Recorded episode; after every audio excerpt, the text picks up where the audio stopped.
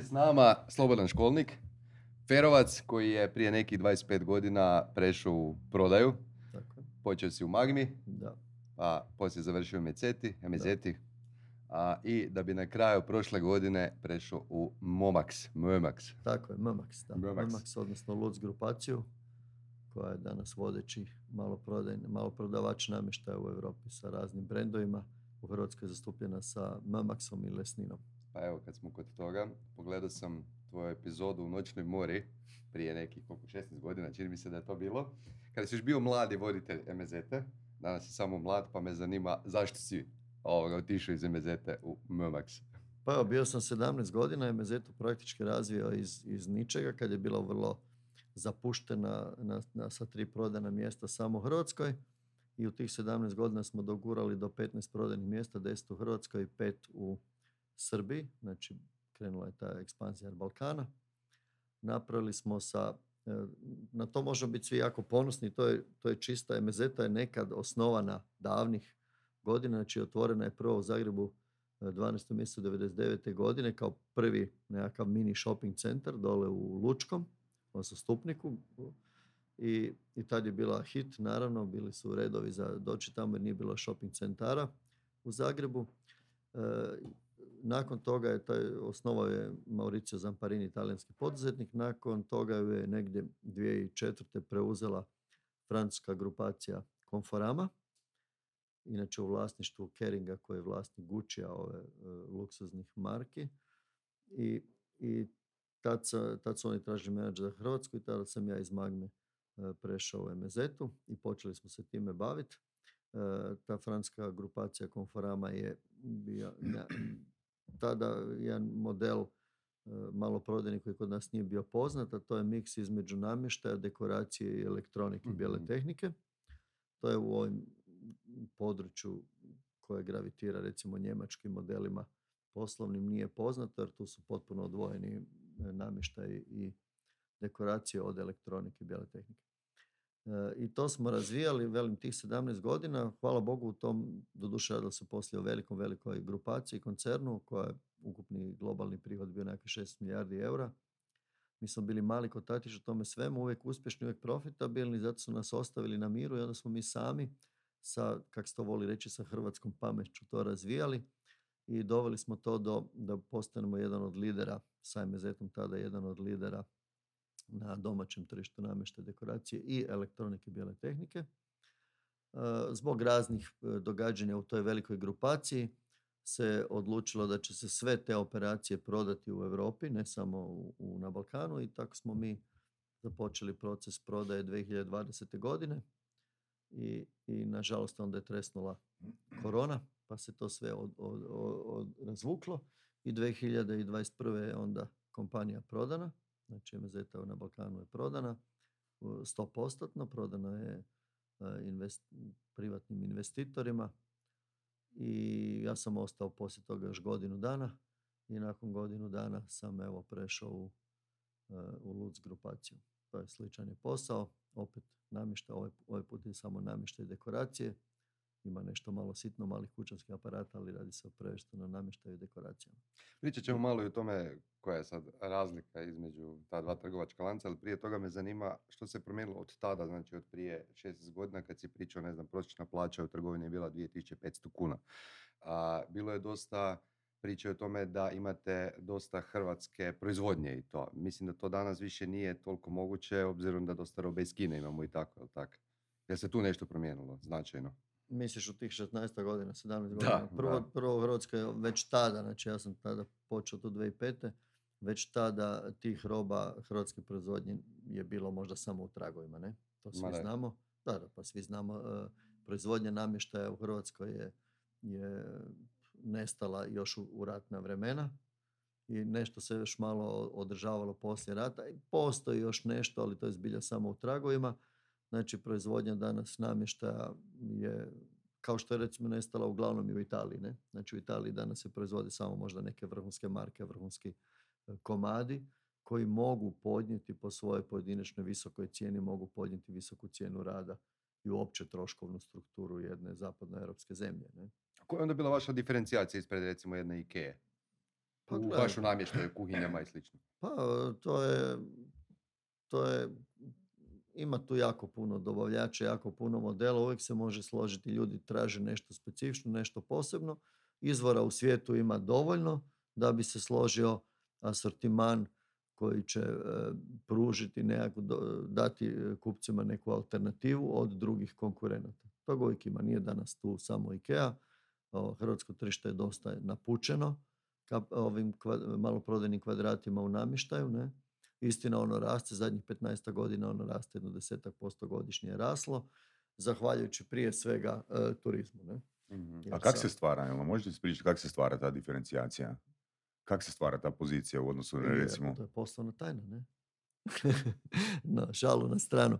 Kako se stvara? Tako da moraš imati jaki, jaki nabavni tim koji razumije, koji nauči i onda razumije potrebe tržišta i složi. Pa to su asortimani koji su u tisućama i tisućama artikala. Ne? Znači na tisuću artikala ti možeš, e, stol može biti malo svjetliji, malo tamniji, malo Dobro. drugačiji, može biti malo više na tur, malo manje na tur. Dobro, a koja Znači, pitanja si bitno je- recimo ja moram postaviti da bih eh, ovoga napravio tu diferencijaciju? Jel možemo od pitanja barem krenuti?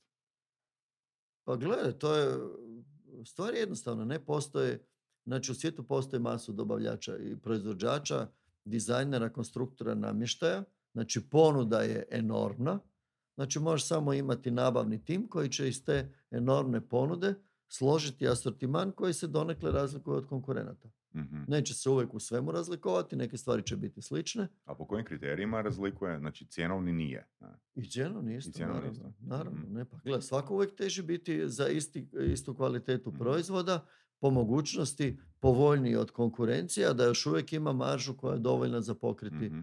E, troškovi ostvariti nekakvu dobit. No, omraženu, kako to u Hrvatskoj, omraženu dobit i Koliko profit, je recimo dizajn ono bitan kriterij ako govorimo o? Izrazito je bitan, ne? To Mhm. znamo da izrazito je bitan dizajn, izrazito je bitna konstrukcija. Mislim, ne govorimo o luksuznim sad uh, Da, pa dizajn nego- je bitan i kod, i kod e, jeftinih i kod takozvani entry level ili, početne Mhm. razine proizvoda. Jednako je bitan. Svako, kogod danas kupuje stolicu ili stol, želi na njoj. Relativno udobno sjediti, bez obzira da li ona koštala e, 30 eura ili koštala 300 Ok. eura. Ne?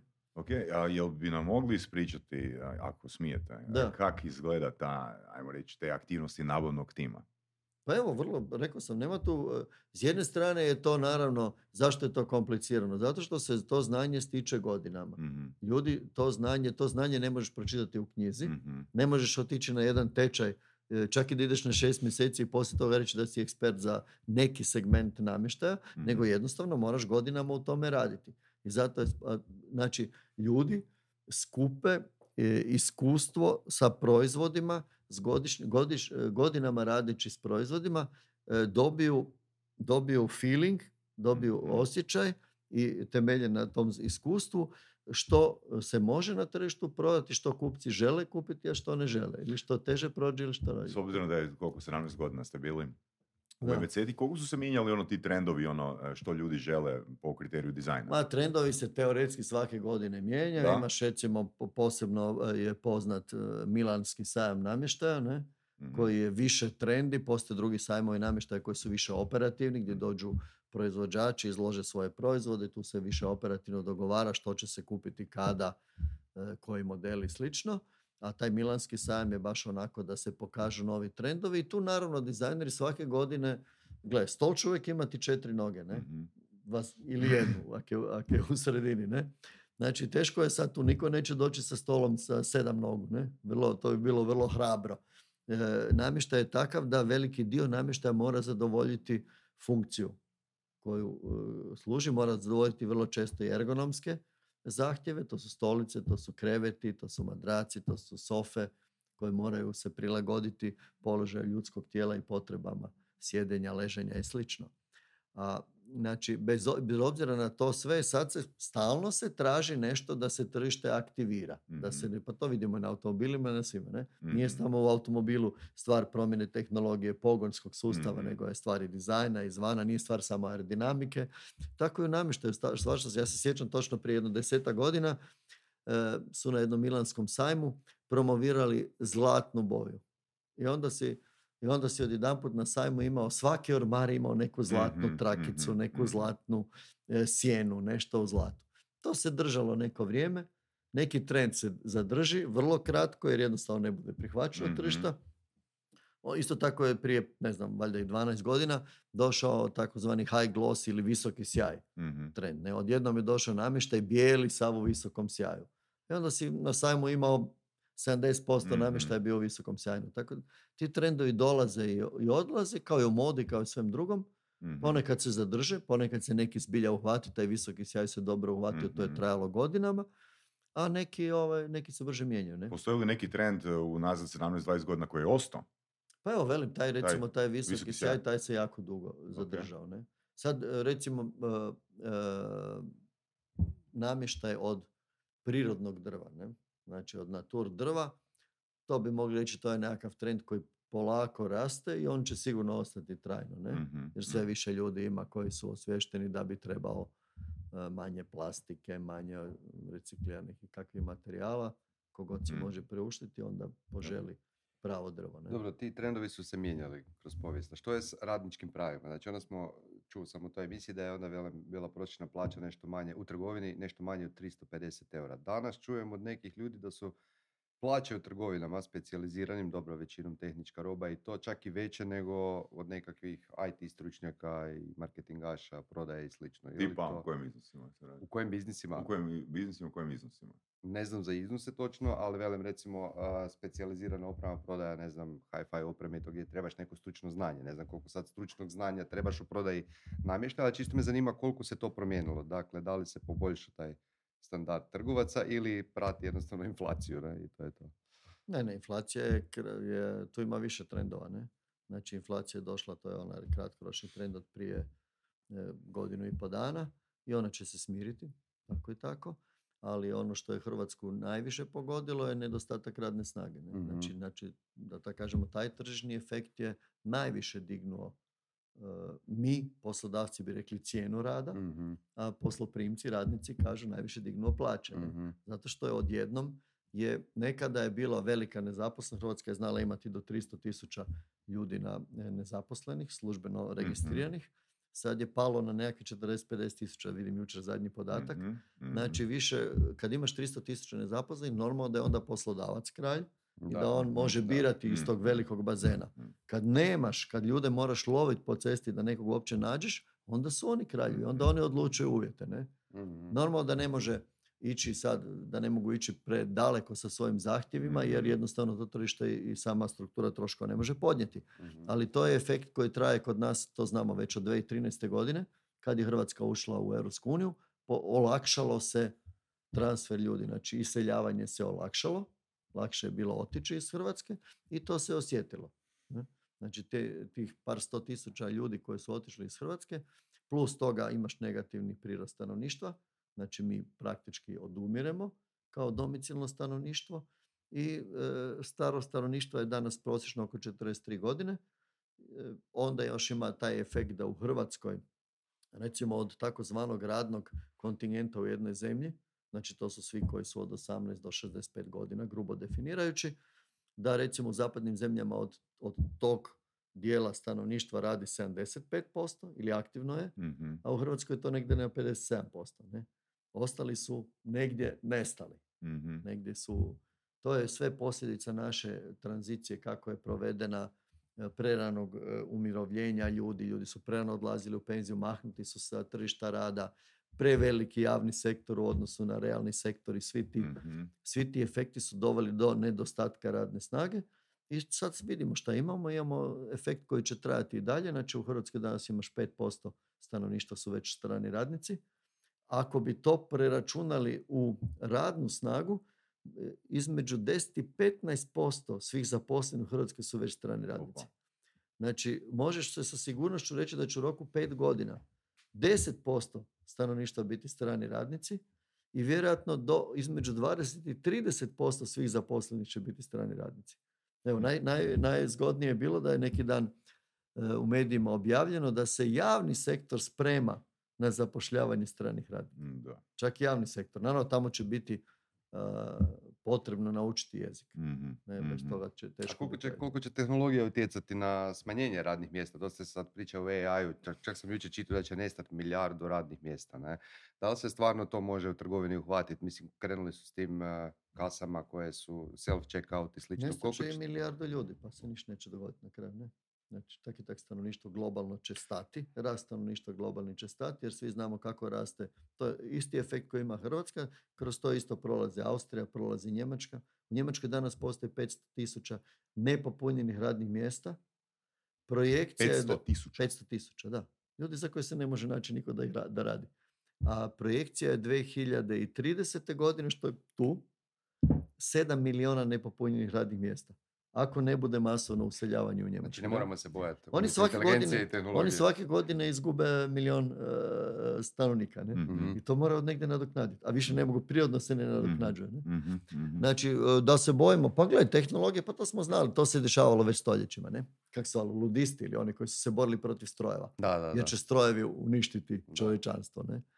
Tako da, gle, treba će, pomicat će se, možda će neka, e, nek, Neka zanimanja izumre. Blagajnica će vjerojatno e, kao takva nestati. Ne, već sad vidimo da, da ovaj, ko brže uvozi tehnologiju, neki prehrambeni lanci, već je pola blagajna e, automatizirano. Neke odlično rade, neki se još malo muče, neki rade, nećemo sad reklamirati tu nikoga, ali ovaj, jedan od, od e, stranih trgovačkih lanaca ima po meni najbolje riješenu automatsku blagajnu. Ono baš je gušt na tome si samo da. Sve ima vaga, sve to funkcionira, nema zap- zabrana, nema. Znači to je put. Oni sami tvrde da kod njih za 10 godina više neće biti nikog u dućanu, osim eventualno noću ili rano- jutro da neko A nešto postoje već napuni. takvi koncepti, vidio sam to, čini mi se u Londonu. Postoji neki Amazon, shop. da, a Ne postoji samo Amazon, još ovaj, neki, da. znam za Amazon, ali ima još neki shop koji je ono kompletno, tak da Znači, eto. gledaj, jednostavni, re- jednostavni repetitivni poslovi, Mhm, pa ljudi ih ni ne žele raditi. Ne? Naravno. mhm. Ljudi ih ne žele raditi. Dobro, a što se tiče radničkih prava i to, a bi- ti si bio dosta glasan oko zabrane e,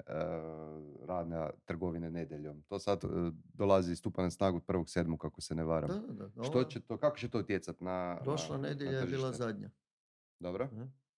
Pa ja sam glasan, neko je morao, neko mora u ime, istupao sam tada i u, u ime Hrvatske udruge poslodavaca, a i u ime, inače ovaj, i u vlastito ime, i u ime organizacije u kojoj sam radio i, i, i neko ko je godinama e, poslodavac. E, Nije dobro da vlada bilo koje zemlje, pa tako ni ove, administrativnim mjerama prvo smanjuje gospodarsku aktivnost, nasilno, ne? znači ti imaš zemlju u kojoj želiš da ti gospodarstvo raste, onda ti administrativnom mjerom ideš smanjiti gospodarsku aktivnost. I druga stvar, da se bilo kojim zakonom unosi e, u bilo kom obliku diskriminacija između zaposlenih ili potencijalno zaposlenih. I to se upravo i događa s ovim zakonom. Znači, nam ništa protiv. Društvo ima pravo urediti. Ne? Znači, društvo ima e, pravni okvir, Ali kome je to u interesu? ima Hoće zakonodavni... li radnici onda biti... Ima, pa evo sad ću reći, ima zakonodavni okvir, mi znamo ko zakone donosi, zakone donosi parlament na prijedlog vlade, vlada ih priprema.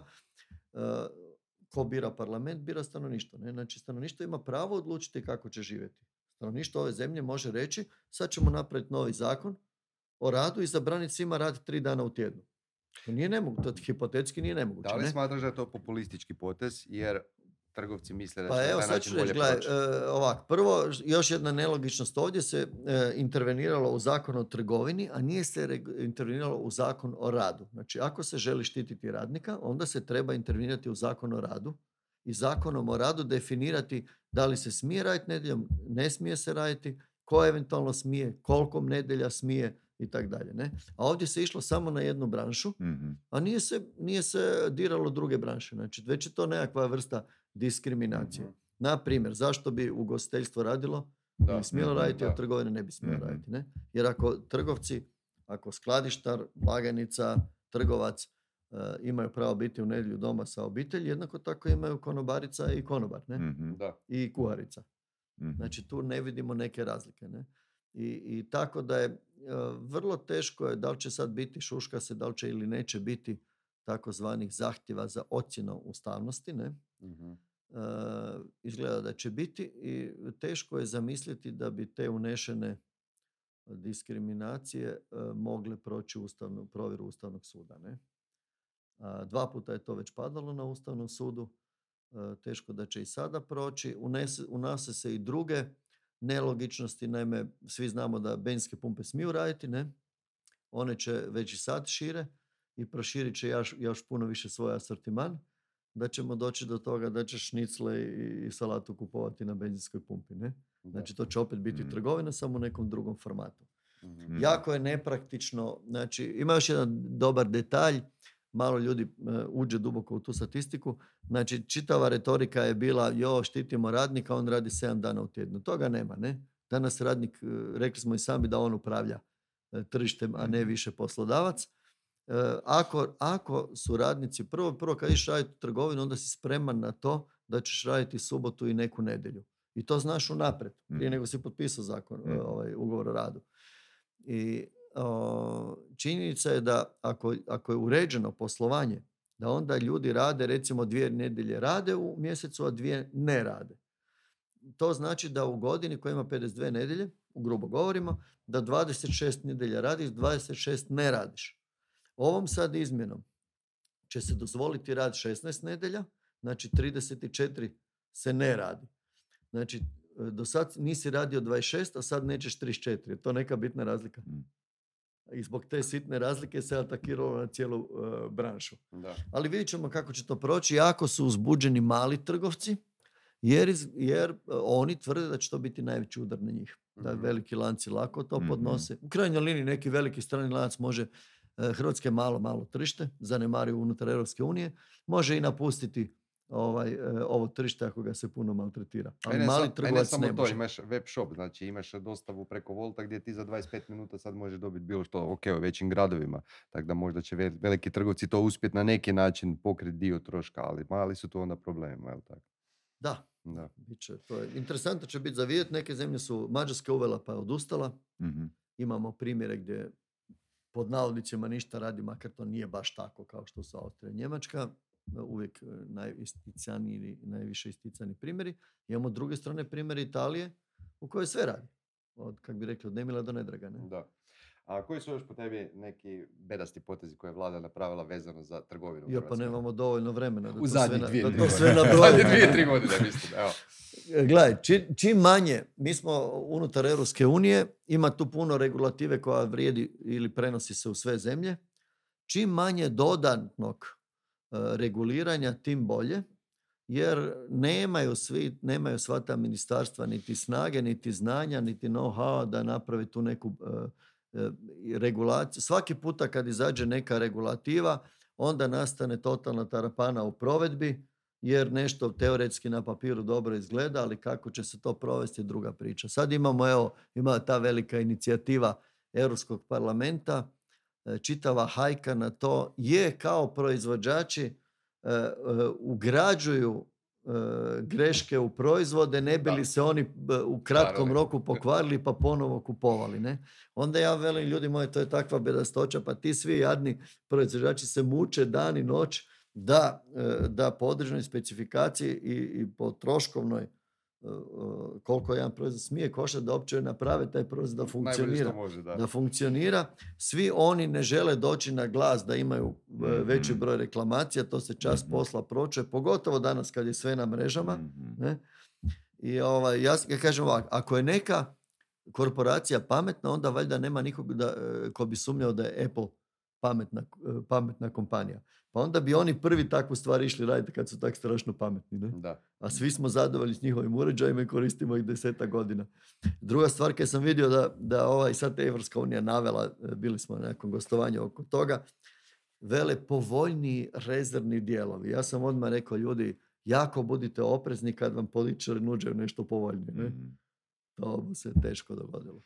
A meni, meni je bilo fascinantno ona njihova zabrana dizanja cijena za privatne poduzetnike. Kako uopće padne na pamet tak nešto? Kako to može proći? Pa to je negiranje slobodnog tržišta. Ne? Pa da, Ma, to su sve To politički, to su ili- panični, to su panični politički potezi. Nije, nije tu samo hrvatska vlada, mnoge vlage, vlade se teško nose s inflacijom.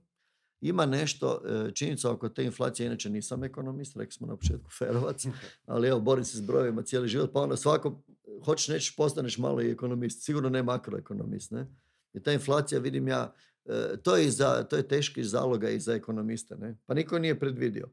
Ne? Mhm. Niko nije predvidio. Svi sad kažu da je taj crni labud sjedio cijelo vrijeme u hodniku dok se nije probudio, ali imamo stotine u svijetu istaknutih uh, Harvarda, instituta, Mm. ekonomista. Niko nije rekao godinu dana naprijed sad će početi luđačka inflacija. Ne? Mm. E, tak da, makar svi znamo da je upucano enormne sume novca su, kak bi to rekli, naštancane u svijetu i da je to moralo dovesti do, da novca je jednostavno bilo previše, ne? potražnja je postala ogromna i to je dovelo do inflacije. Onda postoji jedan efekt koji se sad tu prošvercao, a to je takozvana, neko je sklepao taj naziv gridflacija. Gri? Gridflacija, ne? Dobro. Znači, grid je ovaj... Aha, pohlepa. Pohlepa, ne? Dobro. Znači, inflacija generirana pohlepom. A ti to, na, a to moraš čekati da tr- slobodno tržište to samo regulira. Znači, neki su, da tako kažemo, iskoristili, sad neko će to je moralno, to nije moralno. A gle, to je normalna borba na tržištu, ne? Ti odjednom vidiš da svi dižu cijene, pa ti digneš još malo više, ne? Iako Mm. ti prođe na tržištu dobro, Mm. ali u principu tržište takve stvari kažnjava. Mm. Kažnjava one koji odu predaleko sa visokim cijenama. A ne prate u kvalitetu. Da tu ima nekakvih dogovora, u to ja jako sumnjam, jer na svakom tržištu koje je u Hrvatskoj imate nevjerojatno veliki broj e, lan- konkurentnih lanaca u, u trgovini prehranom. Kaj bi se oni vraga dogovorili? Ne mogu se dogovoriti oko ničega. Ne? Mm. Znači oni svaki dan akcijaše, svaki dan pokušava neko nekog zeznut e, sa nižom cijenom. A, ne da bi se oni sad nešto dogovarali, dizali cijene. Mhm. I stvar ide od proizvođača, trgovci samo prodaju, dodaju na to svoju maržu i prodaju. Ne? Mhm. Uglavnom štite svoju maržu. Ja koliko sam gledao u prošloj godini nije došlo do povećanja marže, došlo do povećanja cijena. Znači proizvođači dignu cijenu, Da, da. trgovac na to stavi svojih, Mhm. karikiram, 25-30% koji je uvijek stavljao da. i normalno da to ode gore. Ne? Mhm, mhm. Ali on je, on je u, u volumenu, u novcu, kroz tih Mhm. 20% je više nego što je bilo prije, međutim i troškovi su mu Pa gore. je otišao Mhm. Sad smo rekli, e, narasle su jako plaće u Hrvatskoj, odnosno Mhm. trošak rada, transport, e, energija, svašta ide gore, ne? Ulazni troškovi, takozvani, isto idu gore, ne? Tako da evo, imate trgovačke lance koji su bez obzira na inflaciju prošle godine e, Dobro, opalili gubi- reći, a- gubitak. Imate jedan veliki Mhm. lokalno, dva čak, web shopa Hrvatska koji su prošle godine potonuli u gubitak, ne? Dobro, pričamo vjerojatno o marketplaceima, oni imaju možda malo drugačiju strategiju investiranja, pa i Kako gube. veze ima to ima s investiranjem? Godinu prije su bili pozitivni, sad su negativni u operativnom poslovanju, ne? Znači, Nećemo ne- nikog imenovati. Nećemo, nećemo, ali velim, hoću samo reći da ta inflacija nije svima, evo, sad ćete se vidjeti rezultati poslovanja, znači e, cijelo vrijeme se galamilo protiv trgovaca, trgovaci su, su zločesti, oni koriste priliku, evo ti sad koriste priliku, otišli su e, u gubitak u prošloj godini, ne? Dobro, ajmo se mi vratiti na ovu uh, tvoju branšu, znači uh, predmeti za kućanstvo. Niko nije u gubitku. A, to, me zanima, branši. to me zanima. Znači, rekao si da uh, s- kontinuirano raste oko 10% godišnje. Raslo je, to ne A sad šta u će vrijeme- biti sutra, ne? U vrijeme, znači ove godine recimo, kakva je situacija? Jesu ljudi... Pa imamo već, već tokom 2022. imamo prvo imamo, imaš rast e, prihoda, međutim taj rast je čista inflacija. Ne? Mhm, Uglavnom su svi prodali manje komada. kužim. ne. Da. To je, to je u, u svim branšama infla, tipični je inflatorni efekt. Ne? Znači koma, prodano je ne znam, možda 5%, ovisi od, od lanca do lanca, 5% Manje, ali su cijene prodaju više, ali prodaju 8 komada manje, 8% komada Mhm. manje. Ne? Mhm. A što se najviše kupuje, kupuje u Hrvatskoj i u kojim regijama? Od čega? Od namještaja. Kojeg namještaja? Svi ljudi spavaju u svim regijama. Znači, nema nekog pravila, Nema- znači... Ljudi spavaju u svim regijama, ljudi jedu u svim regijama, sjede u svim regijama, jedu na stolu u svim regijama, znači kupuju svašta. Normalno da je, da je Jadran, da na Jadranu se proda Mm. puno više takozvanog apartmanskog Mhm, namještaja. mhm. To je logično, ne? niko ne zna reći toliko. I ima li nekih a, odstupanja a, u odnosima recimo na, po kriteriju dizajna? Nešto što se super prodaje u jednom dijelu Hrvatske, a onak nikak ne, Ne, ima odstupanja u istoj ulici, u u Primoštenu ili u Dubrovniku ili u Poreću, ne? Jer jedan pristojno uredio ili rustikalno uredio ili nekako drugi uredio super moderno. Nema, nema tu regionalnog ničeg, ne. Možda ima regije gdje, čak ne znam, nisam ni to siguran, ali to je više stvar urbanizma, da li u nekoj regiji ima, na primjer, više e, tih e, vila za iznajmljivanje. E onda je opet pitanje da li su napravljene u supermodernom stilu, ravni krovovi, staklene, po, ili su napravljene kamene Mhm. e, kao stare. Znate da- me zanima, koje sve vještine ste vi trebali imati ili razviti da biste dobro obavljali taj posao u MCT? Pogle, i to dođe. A to je, uvijek sam si razmišljao kaj je to ti američki CEO, ne? Kaj je to taj Mm. chief executive officer, ne? I onda skužiš kaj je, to su, to su ipak univerzalci koji moraju, ili obično su, čak znaju šetati iz industrije u industriju, ne? Ali moraš pokrivati kao, kao šef kompanije, ti moraš nužno pokrivati razne sektore, ne? Sigurno moraš znati nešto o financijama, sigurno moraš znati nešto o marketingu, sigurno nešto o logistici i sigurno nešto o onom core biznisu ako je to trgovina, asortimanu kojim se baviš. Jednostavno moraš biti e, univerzalna znanja imati svakog Mhm. od tog e, sektora Mhm. ili, ili nekakva super znanja o samo jednom, možda samo o asortimanu. Već, veći, veći dio ovih drugih stvari se može outsourcati, ti uvijek možeš Mhm. logistiku outsourcati, uvijek možeš financije outsourcati, do neke mjere barem, ali dobro, i outsourcati treba znati, ne? Druga stvar je, e, ključna komponenta je rad s ljudima, ne? Mhm. Znači, ništa nisam napravio sam. Sve su napravili ljudi s kojima sam ja radio, koje sam, koje sam e, odabrao, doveo, držao, usmjeravao, Mhm. slao okolo, ne? Znači, i vodio na neki način. Jel možete ispričati ono sad tih uh, 3-4 aktivnosti, kako je izgledao neki ultradinamičan dan koji je pokrivao sve te aktivnosti? Pa dana ima svakako, vidi što se dešava, može se deš- dešavati izvanredne situacije, ne? Naravno, evo, ti ult- u- ultradinamičan dan kad ti zatvore sve dućane jer je nastala ko- korona, ne? Dobro. Ne možeš biti spreman na to. Ili ultradinamičan e, period kad ti korporacija, majka, dođe u financijske probleme i tebi odjedanput se prekine e, protok novca. Mhm. I odjedanput imaš kaj do, početi se e, go- gomilati neplaćene obaveze. kako se osjećate, kako se ponašate? A gle, uvijek postoje razne situacije i rješavaju na razne načine. Ne? Dućane smo morali zatvoriti koji svi. Evo, recimo, to je dobar primjer. E, kad smo, ne mogu sad sjetiti točnog datuma, ali to je bio četvrti mjesec ili ne, treći mjesec 2020. kad je korona, Mhm. kad je e, zatvoreno Mhm. ne, Treći, sve. Treći mjesec 2020. Svi dućani su zatvorili, onda je bila nejasna regulativa smije li raditi web shop, odnosno smije raditi sam web shop, ali smiješ li isporučivati robu? Mhm. Ko će ljudima sad do robu? Da li sam ja zaražen, dođem tebi? Smije li kupac doći po to? Kud smije doći? Smije li doći u dućan ili u skladište? Ne? Onda smo mi čak u prvom času, danas sa, kad to gledamo unazad, učinili grešku, zatvorili i web shop.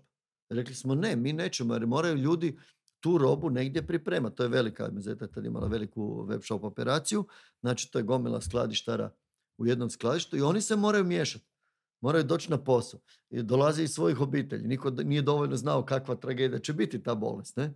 More, poslije smo vidjeli da je to sve e, prošlo relativno bezbolno. Koliko je korona utjecala na rast e, online prodaje? A, mislim, znam da je Pa sigurno, znamo da je znamo, znamo da je bilo da je eksplodiralo u vrijeme pandemije. Evo Koliko, imamo, se, koliko se strašno- to imamo, sjajan, imamo sjajan primjer iz Londona, znači made.com je made, kao Made. made, made, Med. kao made, made. Mhm. Je, je. Made.com je negdje prije deseta godina n- bio startup koji je išao sam, pre- sam kreirati namještaj i prodavati ga online.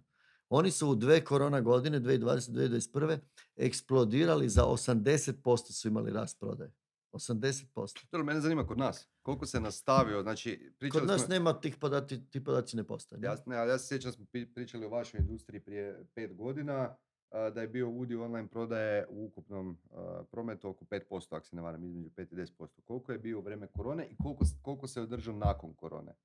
Vidim ja da se ljudima nije održao, da se to vratilo. Ali to, ću ti, to ti baš hoću reći. Šta se dogodilo, ne? To je u cijelom svijetu bio taj efekt, ne? Recimo Wayfair, najveći američki maloprodavač koji je imao 10 milijardi eura e, godinu prije korone, 2019. 10 milijardi dolara, pardon, prodaje, u 2020. 14 milijardi, 40% rast. Pa to nije za milion eura, to Mhm. je za 4 milijarde porast, Mhm. ne? Mhm. To se dešavalo posvuda, ovi su Englezi 80% skočili. Evo, zašto sam htio navesti njihov primjer?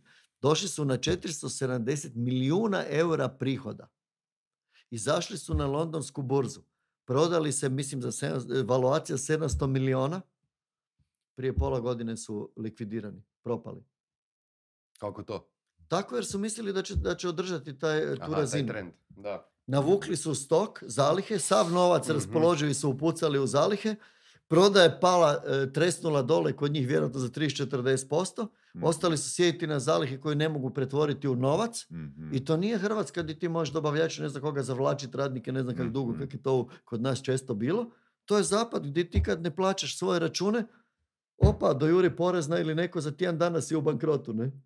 I to se dogodilo. Mhm. Znači, e, to su dobri primjeri jer postoje lijepo financijski opisani. Teško reći šta se dešavalo, ali evo, vidimo šta se dešavalo. Rekao sam da, naveo sam dva primjera, da su dva, dva e, vrlo poznata web shopa u Hrvatskoj otišli prošle godine u gubitak. Ne? Da li je to nekakva njihova sprčkana situacija interna To ne ili je tržište, ali ja vidim po, po onom gdje imam dostupa da su se e, umirili udjeli, znači oni koji imaju i fizičke trgovine i online, da su ti um- ud- um- udjeli u online u ukupnom prihodu se umirili otprilike na razini gdje su bili prije. Gdje su bili, korone. znači nisu veći. Ne. Po nekim statistikama kažu da su se ipak udvostručili. Ne? Možda kod nekoga. Da, znači Možda kod vas kod nisu. nekoga. Ok, dobro. Ne tvrdim ni čak ni za nas. Po ono koliko poznajem vidim da su tu negdje ostali. Ne? Mhm. Sigurno se nisu udostručili. Ok, kad smo kod online prodaje. Niti, su- gle, ni- niti se, to je specifična priča u Hrvatskoj. Hrvatska je jako mala, ne? Znači, neko ko ima desetak prodajnih mjesta ozbiljnih u Hrvatskoj, e, jedno 80%, ako ne i više, hrvatskog stanovništva može za pol sata doći do njega. Zato A je- ljudi ipak vole otići u Zato je, ma ne, ne, ne, ne, može doći do njega. Zato je u Hrvatskoj e, dosta visoki su udjeli click and collecta. Mhm. ne? Mhm. Nikad nisam shvatio zašto neko naruči. Pa ti imaš te primjere. Zakaj neko sad doma naruči šest čaša i onda ode u dućan po njih? Mhm. Da.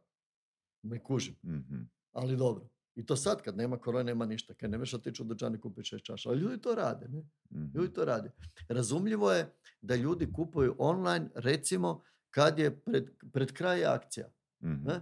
Ti vidiš da neka akcija traje do nedjelje u ponoć. Ne želiš propustiti. I odjedanput je, da, odjedanput je nedjelja popodne, više ne stigneš tamo ili ti se ne Mhm. da ići, odeš na internet i naručiš to. To ima smisla. I onda nećeš platiti dostavu, ako se uopće plaća u tom web shopu, ka- nap- napraviš click and collect i dođeš po to Mhm. za A koji dan. možda je, možda je problem i to nepovjerenje nekako. Da li će roba doći, da li će doći na Ma toga vrijeme i tako nema. dalje. To možda neki nepoznati mini web shopovi. O velikim Mhm. trgovcima nema kod velikih trgovaca nepovjerenja. Da sad nikoga tu ne reklamiramo, ali... e, Dobro, po našim istraživanjima nepovjerenja u kartično plaćanje. To bi Ma baš... i to isto mislim više ne postoji. Evo, Pa prošle ja više, godine... ja kad kupim jednu bananu ne plaćam više nikako drugčije nego karticama. I, Sve jasno. ali to, tu se radi o domaćem ekos, financijskom ekosustavu. Ne? Ja mo, mo- vjerujem, ne?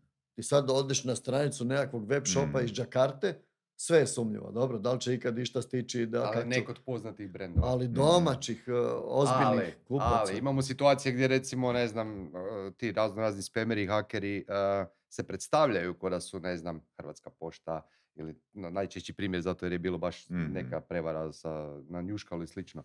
I tu su, mislim, ljudi skeptični ljudi još uvijek kod, u Hrvatskoj smatraju njuškalu nekakvim web shopom, ajmo reći, iako je to oglasnik i dosta njih se navuče na neku prevaru tamo i onda su skeptični kod ukucavanja kartice. I to mi je Ma dobro, njuškalo je Jasno. posebna priča, ni, ništa protiv njuškala, očito je biznis model koji funkcionira i koji je izvrstan po svemu, međutim ne možeš njuškalo usporediti sa, nemam pojma s kime, sad, da sad opet ne govorim. Nisam ni uspoređivao, sam sam htio reći da zbog reći toga možda raste sa Volkswagenom, ne? Mm. Dobro, znači ako odeš kod Tome kupit, Tomo ima to, Auti Tomo, ne? I sad Tomo ima izloženih 20 automobila, ne? Pa normalno da nemaš kod njega isto povjerenje u te aute koje prodaje ili kad odeš u, u, u Welt auto ili kak se zove Volkswagen e, e, pregledani, servisirani, garantirani auti, on isto ima 50.000 km, isto je vožna, ali je kod i tu ćeš lakše izvaditi karticu i sve nego kod nekog Tome, svaka čast Tomi, ali To je ta se, usporedba, znači- se. Znači, naravno, gle, prevara će uvijek biti da, da će se neko, mislim da, mislim da su ta vremena već polako prolaze. Ne, Pa ja se, ja se nadam, ali ne nažalost polako, nego svake da su već, ja bih rekao, već prošlo. I ja sam mislio, ali velim, svake godine imamo uzorak od par tisuća ljudi, 3, 4, 5 tisuća online kupaca, između ostalog i MZ je sudjelovala u tom istraživanju, koji tvrde da a, ne kupuju karticom zato jer se boje a, krađe podataka i pazi, prije dvije godine je to bilo 60%, sad ih je 61%, znači nije baš da se smanjuje. Okay. Kužiš? Tako da i dalje mislim da je to neki... previše love meni. Meni ne mrni šutra. Da, e, hoće... Zanima me e, po tebi, osim toga, gledaj, koji- boje se ljudi, ok, da, razumijem. koji su ne. još problemi? Dakle, dosta je i logistika tu e, zeznuta, ajmo reći kod nas. Neki se nisu snašli, pogotovo u vrijeme korone, pa je bilo neisporučenih pošiljaka, krivi, Uvijek će ih dostava. biti? Uvijek, će, ih biti, bit. svuda ima u svijetu. Pa znamo legendarne, e, legendarne vide iz Amerike, ne? Di dođe UPS-ov ili FedEx-ov onaj kamiončić, frajer uzme kutiju sa notebookom i hiti ga u vrt preko ograde, ne? Da. Toga će uvijek biti. Uvijek će biti, ali koji su specifični problemi za Hrvatsku? To me zanima po tebi, po tvom iskustvu u online Pa prodaji. Hrvatska je samo, samo njezin taj banana shape, ne? Znači To je, Hrvatska pro- to je logistički problem, da. Da, logi- pa Ok. o tom pričamo. Da, Znači, to je, ali to je samo troškovni problem i nikakav drugi, ne? Da, da, da. Znači, I ona ima... vremenski. Da, to je isto, ne? Znači, ona je razvučena, ima malo stanovništva na tim repovima, ne? I sad ti moraš tamo isto dostavljati. Lako je servisirati Zagreb, Rijeku, Osijek, Mm. Split, ne? Gdje su veliki hubovi, čas posla, ne? Imaš veliki, efi- svi oni, čak i taj last mile je efikasan, ne? E, ali kad moraš otići u Bednju ili u Muč, onda nastane troškovna panika, ne? Mhm. Ali, bože moj, to se onda uprosječi, ne? Ovi, Mhm. svi plaćaju neku Mhm, prosječnu cijenu za mhm. Hrvatsku, tako da ovi u Zagrebu koji bi inače možda mogli plaćati malo manje, plaćaju malo više, zato da bi Mhm. čovjek u Bednji isto imao nekakvu podnošljivu cijenu, ne? Prosječnu za cijelu Hrvatsku. Ok, znači imamo nekakve standardne probleme koje imaju svi. Možemo onda na neki način, ako se slažeš, zaključiti da je ključni problem zapravo malo tržište u principu. Ne? Zbog toga ne možemo recimo, ja, što ja primjećujem osobno, meni se javljaju firme, strane firme koje imaju nekakve napredne tehnologije i oni bi ušli na hrvatsko tržište. Ja njih pitam kome ćete vi to tu prodati. Znači neko rješenje koje košta, ne znam, x tisuća eura mjesečno ili Da. više, znači e, ne može podnijet ni jedan trgovac kod nas jer nema dovoljne promete, jel tako? Ja bi to okrenuo tu priču i rekao, ja to podučavam sve koga mogu, pokušavam i to ljudima osvijestiti. Hrvatsko tržište a pogotovo od prvog prvog sa Schengenom još, još je taj efekt izraženiji. Hrvatsko tržište nije malo, ono je, Znači, jako, otvorite veli- se ono je jako veliko, ima 440 milijuna stanovnika. Ne? Da, ali imamo opet Da. problem logistike, troškova i marketinga i prijevoda, sve, sve su, Ok, svi troškovi su veći. Pa e, imaju, imaju. Estonci nemaju, Talijani nemaju. Pa Imaju. Ne? Gle, ne, danas koncentrirati se na domaće tržište je, osim ako ne prodaješ vruće kifle koje ne možeš sad vrućeg odnesti u Štokholm, makar je Mlinar i to probao, ili čak u Australiju, osnovna stvar koju treba svaki dan ponavljati hrvatskom poduzetniku je zaboravi hrvatsko tržište. Imaš tu 440 milijuna ljudi. Ako si ikad u stanju e, prodati tih 440 milijuna ljudi, onda si na konju. Jer ovdje tu, ovo imaš, imaš malo tržišta, još je umiruće, još je smanjuće, imamo još jedan dodatni efekt. Pazi, malo prije sam pričao da u Hrvatskoj sad imamo 5% stranih radnika, a da ćemo vrlo uskoro imati 10% stanovništva stranih radnika. Imaš još jedan efekt na, na hrvatsko tržište. Ti ljudi niš ne troše, samo na jeftiniju rižu. Jer on sve svu lovu šalje Da, doma, da. familiji, u Filipine, u Nepal, ne znam od kud je došao. To je korektno, to je legitimno. Muče se jadnici, žive u, žive u teškim uvjetima, odvojeni su od prijatelja, rodbine, obitelji, sveg živog, ne? Znači imaju pravo raditi sa novcem koji zaradi šta god hoće, ali efekt za našu maloprodaju je takav da on neće ovdje gomilati, e, e, gomilati predmete e, na isti način kao domicilno stanovništvo, ne? On neće opremati svoj stan, on vjerojatno neće kupiti auto, on, ne, on će trošiti minimalno. I sad se to odjedan puta skočiti na 10% stanovništva koje za razliku prije, prije tih 10%, istih tih 10% su bili domaći stanovnici koji su normalno trošili, sad, ovi, sad imaš 10% odjednom koji neće trošiti. Mhm, To pogađa sve. I. I prodaju hrane, ne? A, a, a svi bi htjeli svake godine 10% više zarađivati. Znači, hrvatski poduzetnici, gospodo, europsko tržište, ovo tu servisiraš usput i onda Dobro. si uspješan. Ali realno ja ne znam puno web shopova koji posluju, ajmo reći globalno, e, i to primarno, iako tvrde, znači imamo ta istraživanja pa kaže njih 50% podaje, prodaje e, cross border. A kaj to znači? To znači samo da imaju opciju dostave e, van Hrvatske, a koliko njih realno opće se promovira vani i tak dalje, ne znam. I većina naših koji idu negdje van, koliko sam ja barem primijetio, idu u Sloveniju, Srbiju, rijeđe u Bosnu, ali rijetko ko ide u Njemačku jer je konkurencija veća. Znači, da li je tvoj savjet onda otvorite se, znači uložite više, e, riskirajte ili na koji način bi ti pristupio, znači da si jedan mali, srednji trgovac u Već Hrvatskoj? sam nekoliko puta u životu napravio tu grešku, da sam se išao širiti po Balkanu, mjesto da se širim po Europi gdje, gdje Mhm. ima para. Mhm. gdje je istina konkurencija je veća, ali kupovna moć je Puno veća. dva, tri, Da. četiri puta veća. Ovisi u kojoj vrsti si roba. Normalno da je konkurencija negdje, negdje je ulaz u nekim biznisima je ulaz, znači kapital koji se mora staviti na stol da bi se ušlo je puno veći. Makar web shopovi su, imaju tu strahovitu prednost da ti možeš ući na neko tržište bez velikih kapitalnih investicija. Praktički sve je samo u trošku Mhm. sve, sve što imaš je samo trošak, što ti omogućava da to zaustaviš. Ali ti ne možeš biti konkurentan ako imaš manje, e, manje promet, ako imaš skuplju logistiku, jer, Je, pa jer Schwab niko ima nije- Pa nikad skladište. niko ne radi, vrlo rijetko možeš raditi pozitivno od prvog dana, ne? Ok, To ne znači ide, ne? investirati u budućnost, ajmo reći, to je neki Ha, savjet.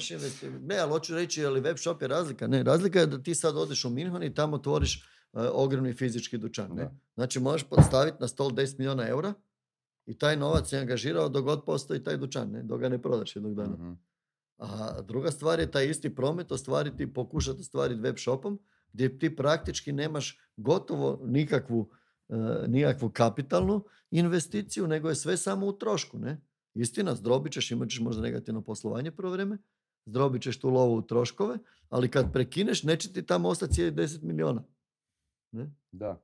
Dobro, ono što mene tu zanima e, konkretno je kako napraviti diferencijaciju. Znaš, ti sad na web shopu možeš sve naći, e, ono, svaki proizvod je dalje dva klika. Rijetko što ne možeš naći e, nigdje drugdje nego kod domaćih trgovica. Znači, koja bi bila po tebi najbolja diferencijacija kad ja izlazim e, van ovog tržišta? Da li ja moram imati, ne znam, bolji web shop, e, bolju ponudu, bolje cijene ili nešto treće? Pogled, moraš prvenstveno, znači web shop to više manje danas je standardizirana stvar, rijetki su oni gdje baš ne funkcionira, gdje ne možeš doći do košarice ili... Kod nas su zapravo dosta kvalitetni koliko sam Pa mislim, vjerojatno, i svuda ovi koji su opstali danas je to ne, teško. Da. Će, te, znači to recimo da to, da ako si tu pogriješio, onda si zbilja full biznis kojim Da. se baviš, ne? Znači to podrazumijevamo da, Znači, da ćeš, osnove da ćeš riješiti, da Da. ćeš riješiti isto tako financiranje, logistiku, no ono je pitanje samo koliko košta, ali ima je na tržištu koliko doćeš. Znači, onda, očito je da onda moraš imati proizvod i cijenu, ne? Ako si u, u- s proizvodom u segmentu gdje koji je jako izložen konkurenciji, onda moraš puno na cijeni. Ako imaš proizvod koji je, koji je elastičan, cjenovno gdje možeš postaviti cijenu kakva ti treba i još uvijek naći kupca, Mhm. onda imaš lakšu situaciju. Ne? Da.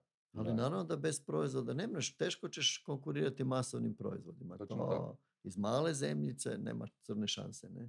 Meni je super priča... Znači niš, niša, niše, male Točno niše. to. Super Mhm. priča ako se sjećaš Saša Goran Galetić, tvornica snova. Mhm. Znači nešto ono skroz specifično. Radi se o, a, kako se to zove, unikat, ne, nisu Individualni- personalizirane bajke. Personalizirani bajkom, da. da. Znači on radi te knjigice gdje ti možeš, uh, ne znam, staviti ime svog djeteta unutra i onda oni to Mhm. naprave, personalizirali likove i to. I oni su napravili užasnu eksploziju u Njemačku, recimo, ne baš onu ekspanziju. A uh, to ne vidim kao scenarij za, za nekoga ko prodaje, nemam pojma, čaše ili nešto što je ono, dosta generičko, jel tak? Znači puno je lakše s nekim proizvodom čaša, koji je ali mora specifičan. biti super specifična. opet. Da, Mhm, da, mhm. ok. Evo, ja ima Znači, jedna ključna fraza je super krasna specifična. pričica još prije Europske unije. 2003. sam jedrio po Mediteranu i dođem u Palma de Majorku i uđem u knjižaru i kaj nađem hrvatski proizvod. Pa kaj to nije bilo za pastu nesvijest. Pazi, u jednoj Palma de Majorki nađeš hrvatski proizvod, a kaj je to bilo dječja karta svijeta. Fora. proizvedena u. Hrvatskoj. Evo, Mm. to je jedna takva da, specifična da. niša Mhm. koja mora biti... Aha, gle, danas, danas je svo znanje, šta je velika prednost danas u odnosu na prije 10, 15, 20 godina? Svo znanje ti isto na dva klika, ne?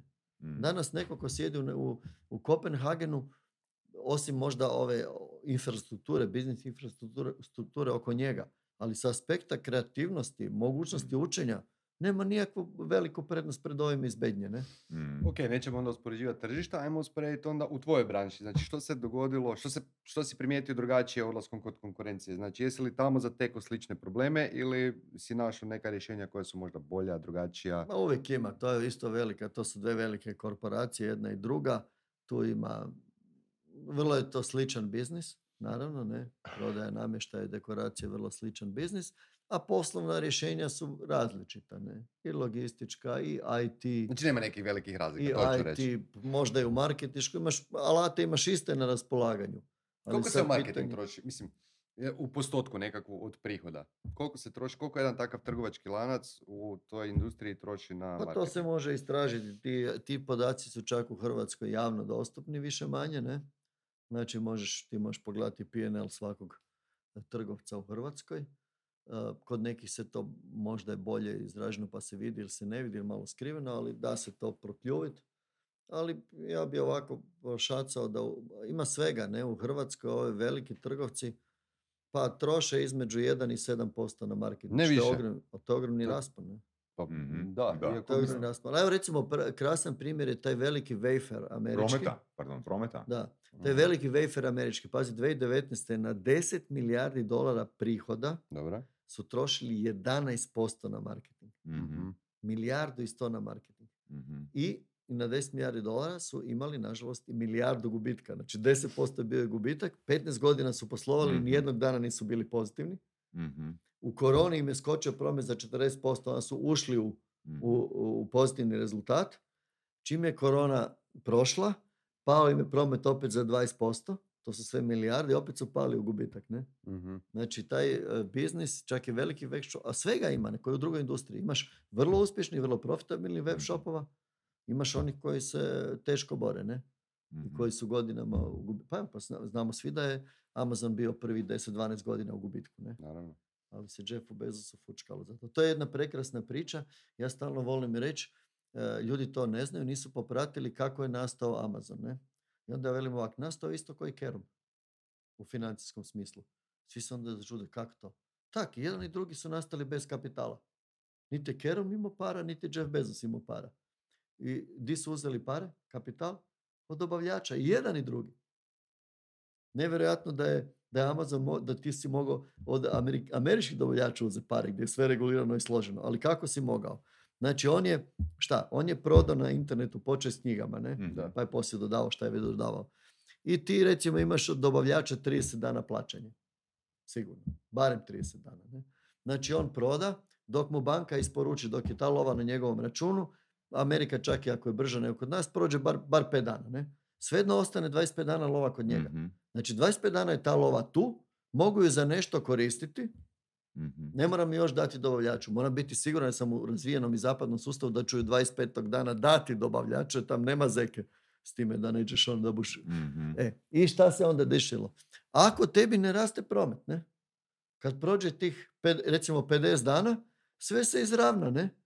Jer ono kaj si prodao prije 25 dana, sad moraš Mhm. platiti, ovo kaj sutra opet moraš platiti i ti Mhm. odjedanput više nemaš love na računu, ne? Mhm. Međutim, kad ti promet eksponencijalno raste kao što je njima rasao, ta hrpa love koja čeka kod tebe da ju platiš na taj dan dobavljaču, stalno raste. Mhm. I to je tak daleko išlo da je Amazon imao milijarde Viška. e, lova, ne, ne privremenog viška, Da, da, budimo. Mhm. Da. I kao da radio s tim? I onda je to, inve- tu lovu koristio za, pla- za investicije, za sve živo. Jer je to stalno raslo, raslo, raslo, nikad nije bilo, nije postojala bojazan da će to Mhm. presušiti, ne? Mhm. Čim više oni b- daju, na, da tako kažem, u krivo tuđu lovu koja je još prijemna kod tebe, Mhm. plate nešto drugo s time, nema frke jer, ova, jer stalno ta hrpa raste, ne? Kojiš neće Mhm, faliti. mhm. I, I tak su radili Kerom, Tomi, Studenac, ista priča, ne?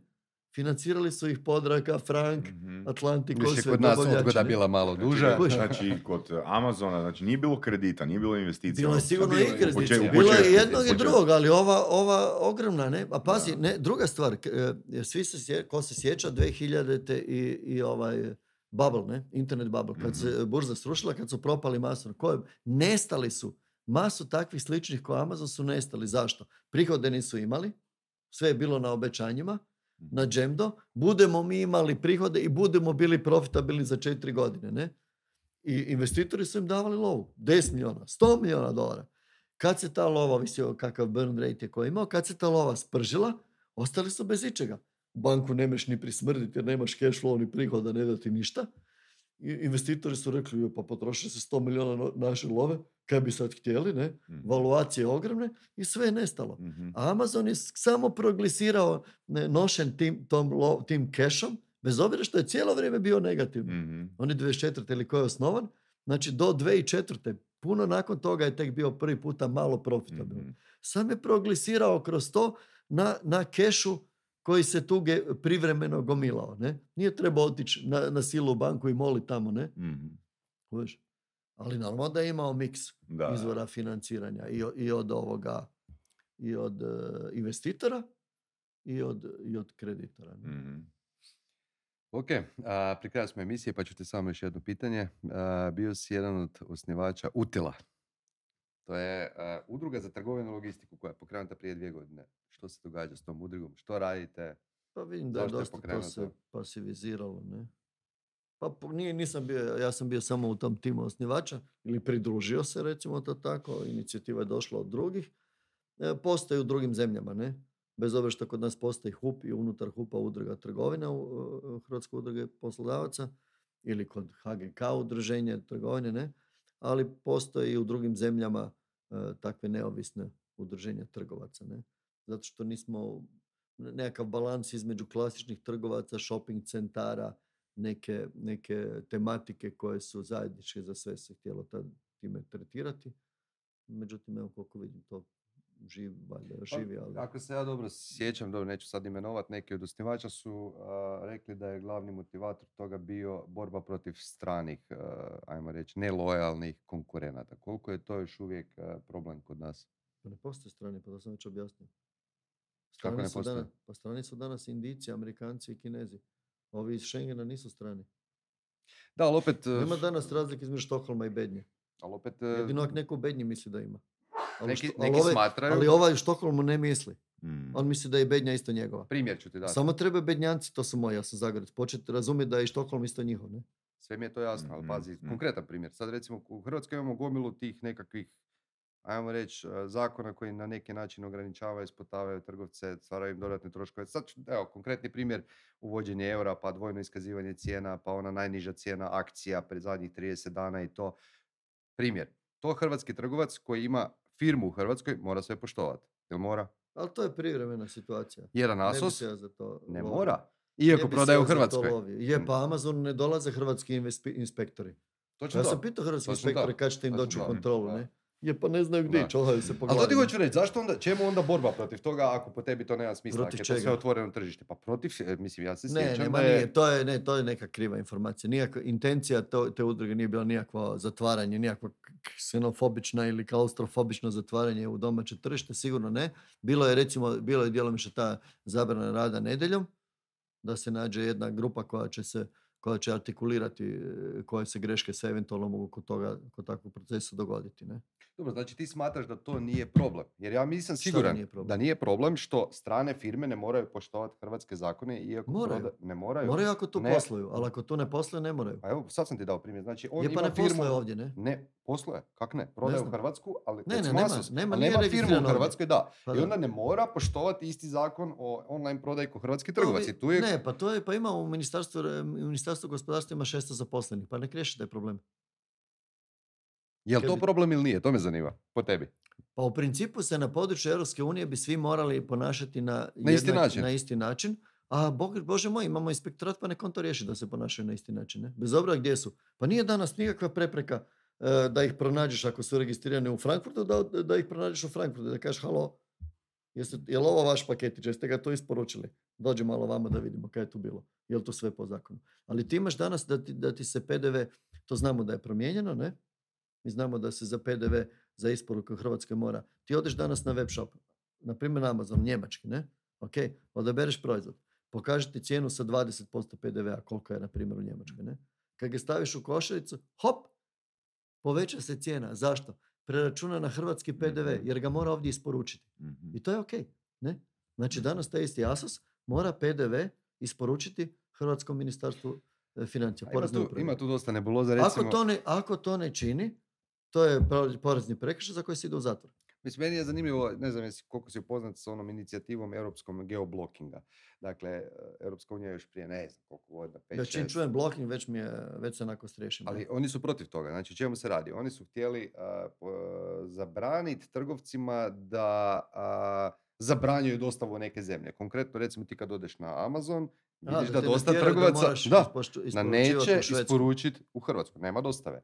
To je po tim nekakvim zakonima zabranjeno, a Amazonu prolazi. Kako to? Mm, Pa ne znam je li zabranjeno. Ja ne poznam te zakon. Ali evo, ako ok. ti kažeš, valjda postoji. Ali ja ne poznam da postoji. Mislim Da. je to, mislim da je to previše zadiranje u previše zadiranje. To, kaj, to U isto poslovanje firme, Pa čekaj, to isto kao sjediš sad u taksi i kažeš mu da te voziš Stockholm i on, i on te mora voziti. Ne? Ne, slažem se, meni to nema smisla. voziti, ne? Meni to nema smisla, ali velim, Tako neke stvari koje e, Europska unija donosi, nema smisla neke stvari koje A Hrvatska... gle, pa tam sjedi hrpetina birokrata, neko je skupo plaćeni koji iz dosade svašta hoće učiniti svijet boljim, ne? I svi ikad bili frustrirani S čime? sa situacijom, sa nekim... Jesam, kad Ne, Dinamo... nego taj- hoću reći bio ono sam dosta prije onak 82. diplo- dok Dinamo diplomatski nije bio prvak, ne? Ha? E, dosta diplomatski ono sve prihvaćate. Da. Pa ne, pa ima tu masu frustracije. Pa normalno da, su, da si u svakoj zemlji frustriran sa administracijom koja kolje biznis i, i sve blokira i zaustavlja, ali Mm. ja nisam političar, pa nije moj posao da se borim protiv jedne ili druge stranke. Ne? Ja govorim da op- općenito političari koji god bili zeleni, plavi, crveni, po sličnom obrastu će maltretirati gospodarstvo. Mjesto da se maknu. Najbolje je kad ih nema. Kad su mali, negdje sa strane, kad malo koštaju. Mm. Pa vi znate podatak da u Hrvatskoj, ne znam da li sad 100% točan, imaš oko 11 tisuća političara koji primaju, koji su smjenjivi, ne? koji su u nekakvom mandatu, koji primaju plaću ili naknadu. 11 tisuća. Pa ne znam da li uopće toliko doktora imamo, ne? Da. Kužiš? I oni svi zajedno, tak genijalni, nisu u stanju e, riješiti stvari. Od urbanizma do ne znam čega, lako za trgovinu. Ne? Da. Dobro, da li postoji, još jedno pitanje sam, da li postoji neki zakon ili e, neka, neka praksa vani koju bi ti možda e, htio vidjeti kod nas? Nešto što bi olakšalo poslovanje trgovcima. Pa sigurno ima masu toga. Ima. Sigurno bi se našlo i u, podzakonskim aktima stvari gdje treba manje, sigurno manje regulacije. Ono za što se ja isto i osobno zalažem, mislim da, da treba, i tu je teško naći onda pravi balans, pravu sredinu, treba štititi potrošača koji ne može danas više, ne možeš biti o svemu uh, koješ informiran. Dobro, ali potrošač je danas stvarno dobro zaštićen. Ma dobro, to je relativna stvar. Jedno, možda samo teoretski, ne? Gdje je zaštićeno? Možda je Gdje samo- su kupovina? Ne, možda je samo teoretski zaštićen. Ma ne zna ni, ni prava koja ima. Znači, ja, mislim, bih rekao ovako, ja se jako, ne, ja se jako, ne, ja se jako zalažem, na primjer, prva stvar je vrlo vjerojatno hrana, ne? Ako si kupio krivi auto, možda nećeš od toga umriti. Ili ako ti mo- mobitel krepao, ne? Ali hrana ćeš se eventualno zaraditi, zaraditi možeš čak i teoretski smrću to završiti, teškom bolešću, dugoročno. Znači, prvo se, bi se ja tu založio da to treba biti e, Regulirano. jače regulirano i da tu sljedivost mora postojati. Ti moraš znati di je ta krava ubijena, koliko je ona negdje stala, ona bila 20 godina u smrzavanju ili je bila dva mjeseca u smrzavanju, ne? Di je zaklana, kak je zaklana, kak je nešto proizvedeno, da li je na ta salata tretirana sa 50 kemikalija ili nije tretirana, kaj se dešavalo. Na to bi ja mislim da je to prva stvar od koje sve polazi. I ako, mislim, ako o tom neće brinuti, o čem ćemo onda brinuti? Ne? Sigurno je manja muzička industrija manja briga od toga. Ne? Pa da. Je. Da, da, neke, e, s jedne strane negdje su regulacije vjerojatno potrebne i dobro došle, da bi možda indirektno stanovništvo to prihvatilo. Ljudi, teško je to stanovništvo i prodat, ne? Jer oni bi sve najjeftinije. Odu u dućan, onda natrpaju kolice Mm. e, svakakvog smeća. Miš da neko gleda kaj sljedivo nije. Moraš Mm. zapravo brinuti malo o njima, ne?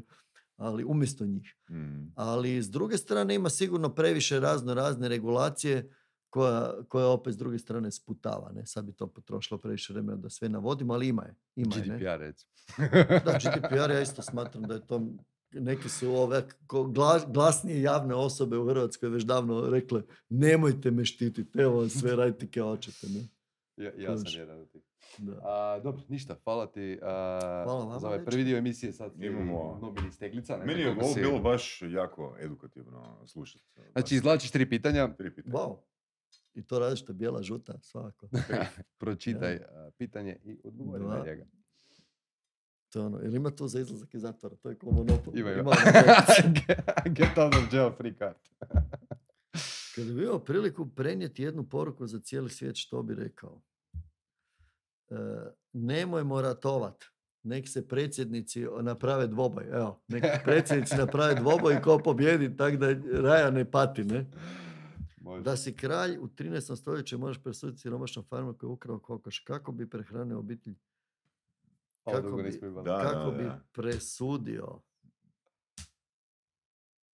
Čovjek glada. Morali bi pogledati da li ima olakotne okolnosti.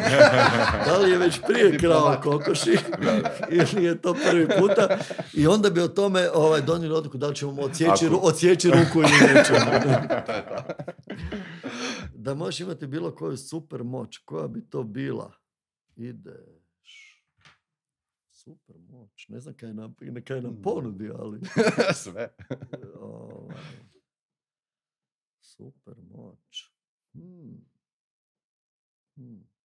Evo, e, da me poslušaju u onim stvarima koje su dobre, nekako opće prihvaćeno dobre, da me poslušaju Tko? u tome.